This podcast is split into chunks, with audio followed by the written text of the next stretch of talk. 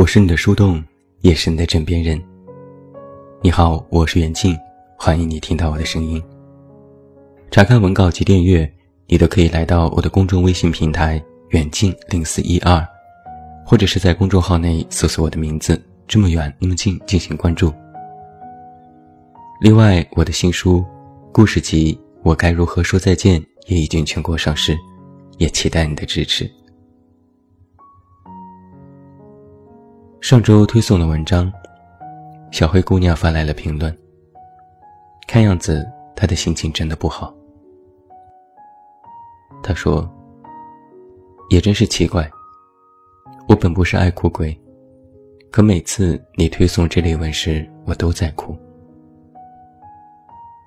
她说：“好几天没有和妈妈联系，她也没有主动联系我。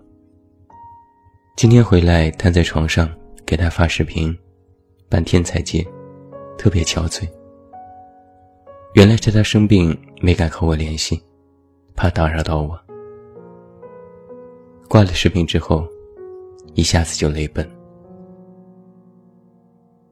每天我们都在照顾别人的感受，却照顾不到亲妈。所有人都在无所畏惧、心安理得的支配你、使唤你。只有亲妈连生病了，都要小心翼翼地藏着掖着，生怕你分心。小黑最后感叹道：“妈妈生病都瞒着我，要这工作有何用？”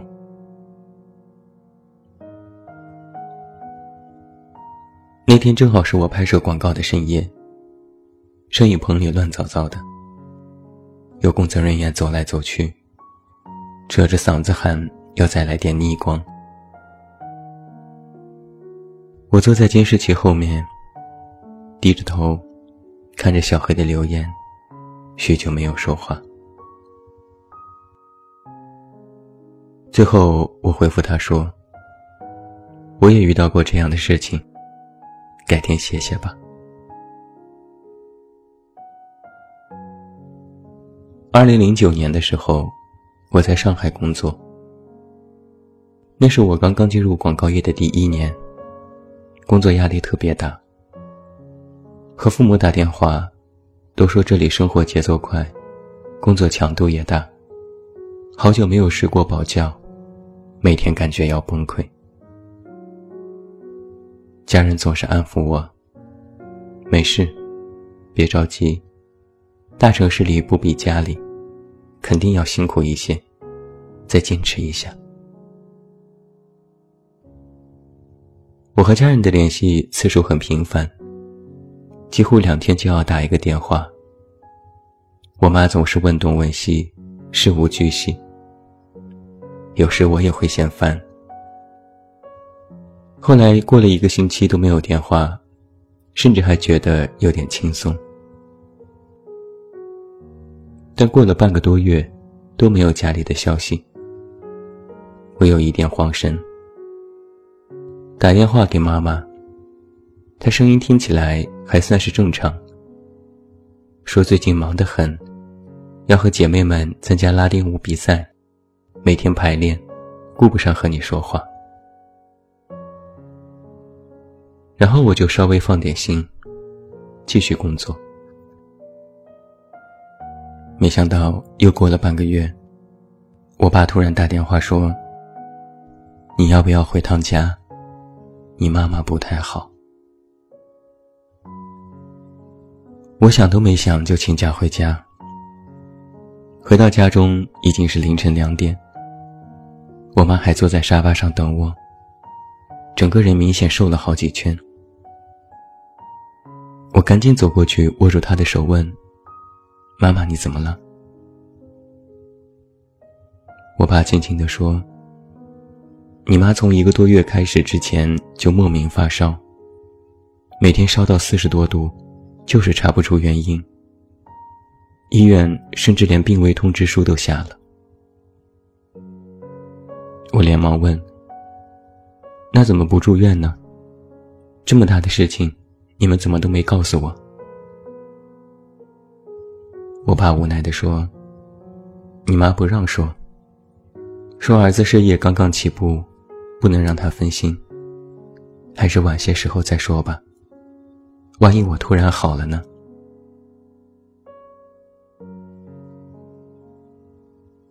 我妈的手温度依然滚烫。她说：“没事，妈妈真没事。”我爸说：“你妈下午发烧，还给你炖了最爱吃的鸡和排骨，我去给你盛一点。”我摇摇头说：“我不饿。”我妈拍拍我的手：“妈妈做的，多少吃点。”少吃一点，啊！自我印象当中，我好像从来没有听过我妈这么温柔的对我说话。我说：“我吃，有多少我都吃。”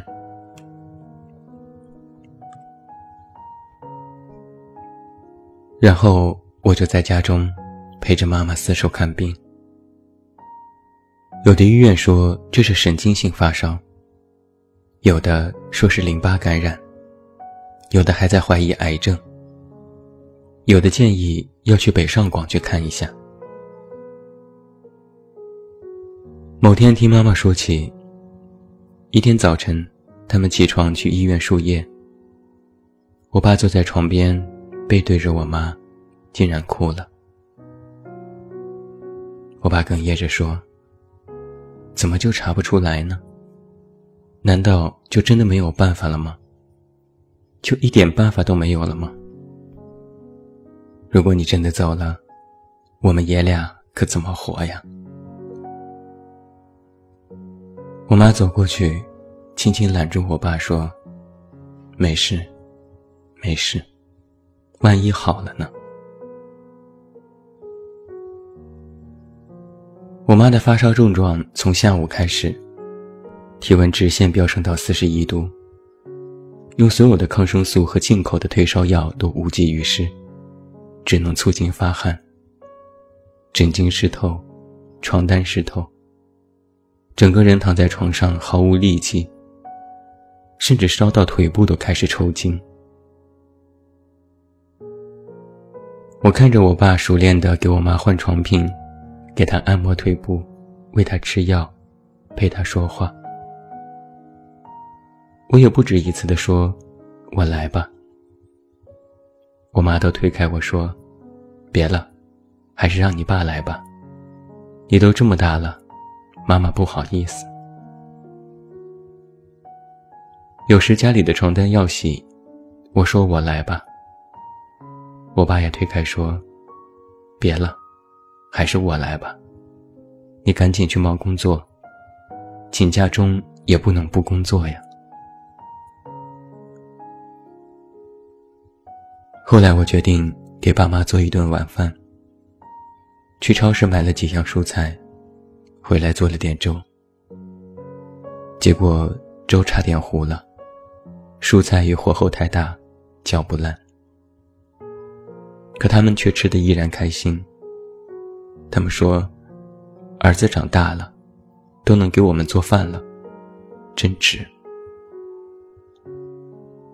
那一刻，我悄悄扭过头，擦了擦眼泪。那时我在想，这些年，在外求学，又在外工作，我能够为他们做的，真的是太少太少了。某天晚上，我起夜，隐约听到楼下的卧室里有声音。我走过去，听得出是爸妈在说话。我妈说：“儿子还没结婚，还没生子，你也还没退休，一家人没人管，你们这样，让我怎么安心的走？”我爸说：“孩子大了。”不用我们操心，你就安心养病，其他的别多想。我妈叹口气，哎，真是不放心呢。我在门外站了许久，还是没勇气推开门告诉他们：“没事的，我来扛，我照顾你们。”我只是悄悄回到自己房间，蒙上被子大哭，痛恨自己的无能为力。那个时候，我和小黑就有着一模一样的想法：不能够护家人周全，在外这么努力有什么意思？我要这工作有何用？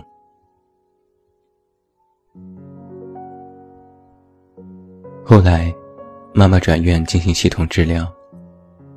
刚稳定下来，就督促我赶紧回去工作，别让领导批评，用尽全力让我离家，甚至还发了火。我求救般的看着我爸，他点点头。听你妈的话，回去吧。好在老天垂怜，在我回去没多久后。妈妈的病就痊愈了，虽然身子较之前虚弱了不少，但只要精心调养，就会康复。那时我就在想，一定要对爸妈好，因为他们为我其实付出了太多。可你知道吗？我最激烈的争吵。也是和爸妈之间，曾经因为我的工作问题，因为我的婚姻问题，因为我到底是留在老家还是重新回到北京的问题，我们争执过无数次。有时明明吃饭吃得好好的，一个话题带来，我和我爸就顶起嘴来。他说人要活得安定，我说那是老年人的偏执。有时陪我妈看韩剧，我只是感叹一种生活很好。我妈就数落我：“这看看就好，别每天总想些没用的。”我当然也不服气。记得那年高考完，因为填报志愿和我爸打架，他扛起我丢在床上，也不用力，就看似特别凶悍的打我屁股。可我却不依不饶，一个翻身，一抬脚，直接踢在了我爸的眼睛上，当时就是熊猫眼。然后，我、我妈还有我爸，三个人都愣住了。过了一分钟，我爸抽出皮带要抽我，我吓得赶紧跑。我妈在喊：“你干嘛？”你还真打算抽死你儿子吗？还有一次，七八年前，吃晚饭和家人说关于理想这件事，我爸说，光靠写作能挣几个钱，让你考个公务员也不考，还有那播音，有人听吗？我当下格外生气，重重的放下碗，怎么没人听？怎么写作不挣钱？你不懂就不要乱说。我爸也生气。我是不懂你们现在年轻人，但我知道，凡是不能创造利益价值的东西，都是瞎胡闹。我又把筷子甩下，我爸更来气。他骂我，还学会甩家伙了，有本事把碗也摔了，都砸了。看你多能耐，和家人在这里耀武扬威。结果我就一时冲动，端起碗，狠狠地摔在地上，里面的粥和碎片洒了一地。然后我爸气得说不出话来，抬起手要抽我耳光，咬咬牙还是放下了，一屁股坐在椅子上，一直门口：“滚。”最严重的一次，是几年前回家过节，忘记又因为什么小事和家人起了纠纷。爸妈坐在沙发上，我就一边哭一边细数这些年多次闯荡的不容易，还有他们的不理解。我说：“你们总是埋怨我，说我不切实际，说我不够好，说我还不结婚。你们以为我不想吗？我不愿意吗？我也很着急呀，我也很难过呀。”我把笔记本打开，里面是满满的文档和材料。我指着电脑说：“你们以为我很容易，觉得我随便写写就成，想想点子就能赚钱。可那些都是心血呀，都是我用命换来的。”说着说着，我就泣不成声。我哪怕再苦再难，没要过家里一分钱，从未给你们张口。我今天就算是再累再难过，都还要去写鸡汤去安慰别人。我反反复复的问：为什么你们还不满意？你们到底要我怎么做才满意？你们到底要我怎么办？然后我就将自己的衣服和电脑胡乱的塞进箱子里，夺门而出。我说了这辈子最狠的话。我说：“如果你们不满意我，就当没我这个儿子，就当我死了吧。”一直到我拖着行李箱下楼，爸妈自始至终都没有说过一句话，甚至看不出什么表情。但是刚出家门，我就后悔了。我知道，我伤了他们的心。那段日子，我的情绪格外低落，抑郁症突然复发，工号的日更开始难以维持，工作压力剧增，整天想着怎么能死，怎么逃离这个世界。察觉到自己的心理巨变，我赶紧去医院求医。医生说，必须有家长陪着，才能够做抑郁测试和开药。不然会有危险。实在没办法，我给我爸打电话。他刚说一句“喂”，我就绷不住嚎啕大哭起来。我妈夺过电话说：“怎么了？出什么事了？是不是不顺利了？”我说：“抑郁症复发了。”爸妈那天深夜就开车到了北京。见到他们，我红着眼睛说：“我对不起你们，我不该和你们吵架。”我妈摸着我的头说：“爸妈怎么会跟你记仇？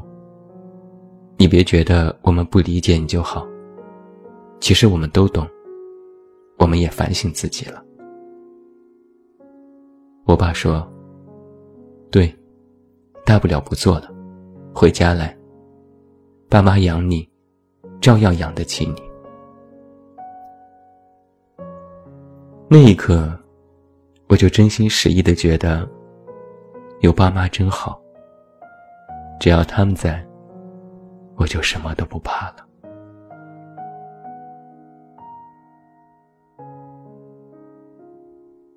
你知道吗？这些年过去之后。我在外地生活工作，有时顺利，有时艰难，经常有很多时候让我感觉无法撑下去。但是能够支撑我走到今天的，是我爸的那句：“大不了我们养你。”那就像是内心当中一个非常温暖的存在，让我知道我在异乡。并不是孤苦伶仃，我也并非真的要必须坚强和勇敢。我有时在想，大不了不做了，大不了爸妈会养我。但又想，怎么能让父母养自己呢？于是又元气满满的继续努力。我们的家人，或者说那个家。像是一盏灯，也像是一条路。但家的这盏灯，不是你前进的灯，那是你回家的灯。你在任何时候累了，想要放弃了，想要回家了，那盏灯都会亮起，指引你回家的路。但是家的那条路，不是你的去处，而是你的后路。你一直勇敢，你一直无畏，而当你真的遍体鳞伤的时候，还有父母在家中等你，你可以回去。我们其实已经活在最好的年纪了，身心健康，双亲都在，有工作，有奔头，岁月也算安稳。可是我们往往意识不到，因为一点小事，心情就会一团糟。我们更意识不到，那个口中已经被这个时代丢下的父母，那个开始热衷你所鄙视的广场舞的父母，那个在小城市生活和你没有共同话题的父母，那个每次你回家时间一长就开始嫌弃你的父母，其实他们根本没有变呢。他们看你的眼神。依然像是你刚刚出生的那一天，依然像是你刚刚入学的那一天，依然像是你工作离家的那一天。那眼神里带着欣喜，带着期待，带着盼望，带着失落，带着等待。欣喜你来到他们的身边。期待你可以茁壮成长，盼望你能做得比他们更好。失落，你终究还是要离家，等待你哪天回来。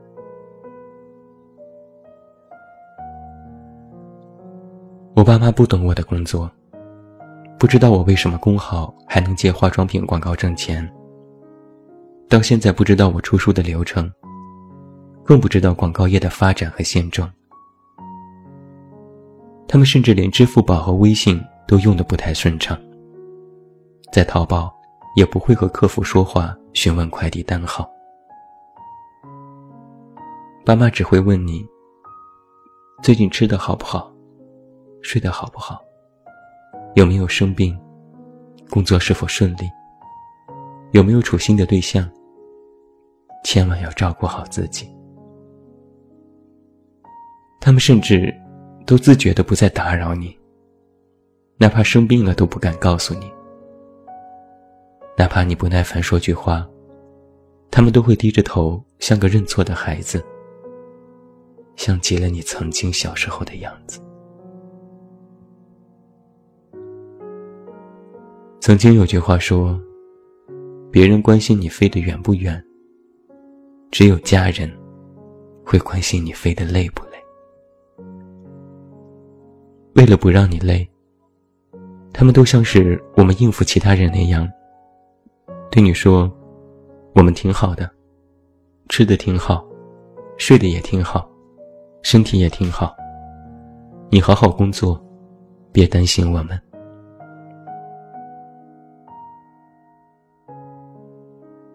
爸妈就是这样子，也不用再升华什么高度，毕竟。子欲养而亲不待的道理，你我都明白。我只是想说，我们的努力，我们的在外打拼，不仅仅是为了自己，也是为了家人。在不让他们担心的同时，也要多关心关心他们，别让他们最初看我们时那种欣喜的眼神，最终变成了等待和失落。变成了小心翼翼。毕竟啊，带你来到这个世界的是家人，最初牵起你手的是家人，为你亮灯的是家人，永远只为你的也是家人。对爸妈，有六个字，我迟迟没有说出口，那就是对不起，我爱你。